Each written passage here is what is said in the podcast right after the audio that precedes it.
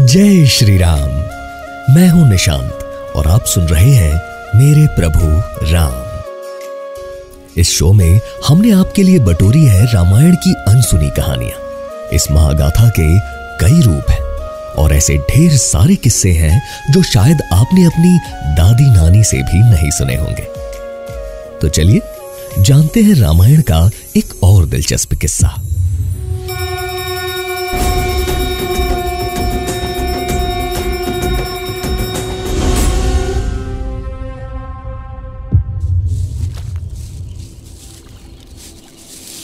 वनवास पर जाते ही लक्ष्मण जी ने अपने जीवन का एक ही ध्येय बना लिया था, अपने बड़े भाई और भाभी की सेवा। वो अपने काम को पूरी निष्ठा से करना चाहते थे। इसीलिए एक रात उन्होंने निद्रा देवी को याद किया और उनसे विनती की कि कोई ऐसा वरदान दीजिए जिससे मैं अगले चौदह साल तक नींद से मुक्त हो जाऊँ। ताकि मैं दिन रात भैया और भाभी की सेवा एवं रक्षा कर सकूँ।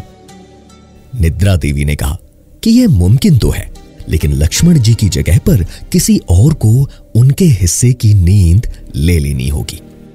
लक्ष्मण ने निद्रा देवी को उनकी पत्नी उर्मिला के पास भेजा और अपनी इच्छा बताने को कहा, उर्मिला किसी भी तरह अपने पति के कार्य में उनकी मदद करना चाहती थी।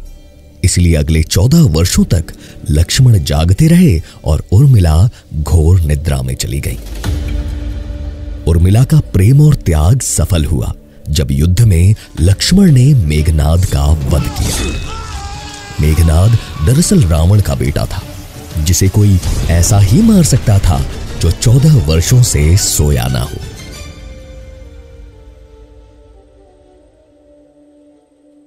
वास्तविकता तो यह है कि रामायण, लक्ष्मण और उर्मिला की भी कहानी है।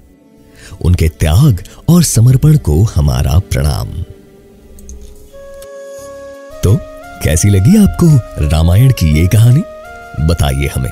हमारे official Instagram handle at the rate red F podcast पर डीएम कीजिए।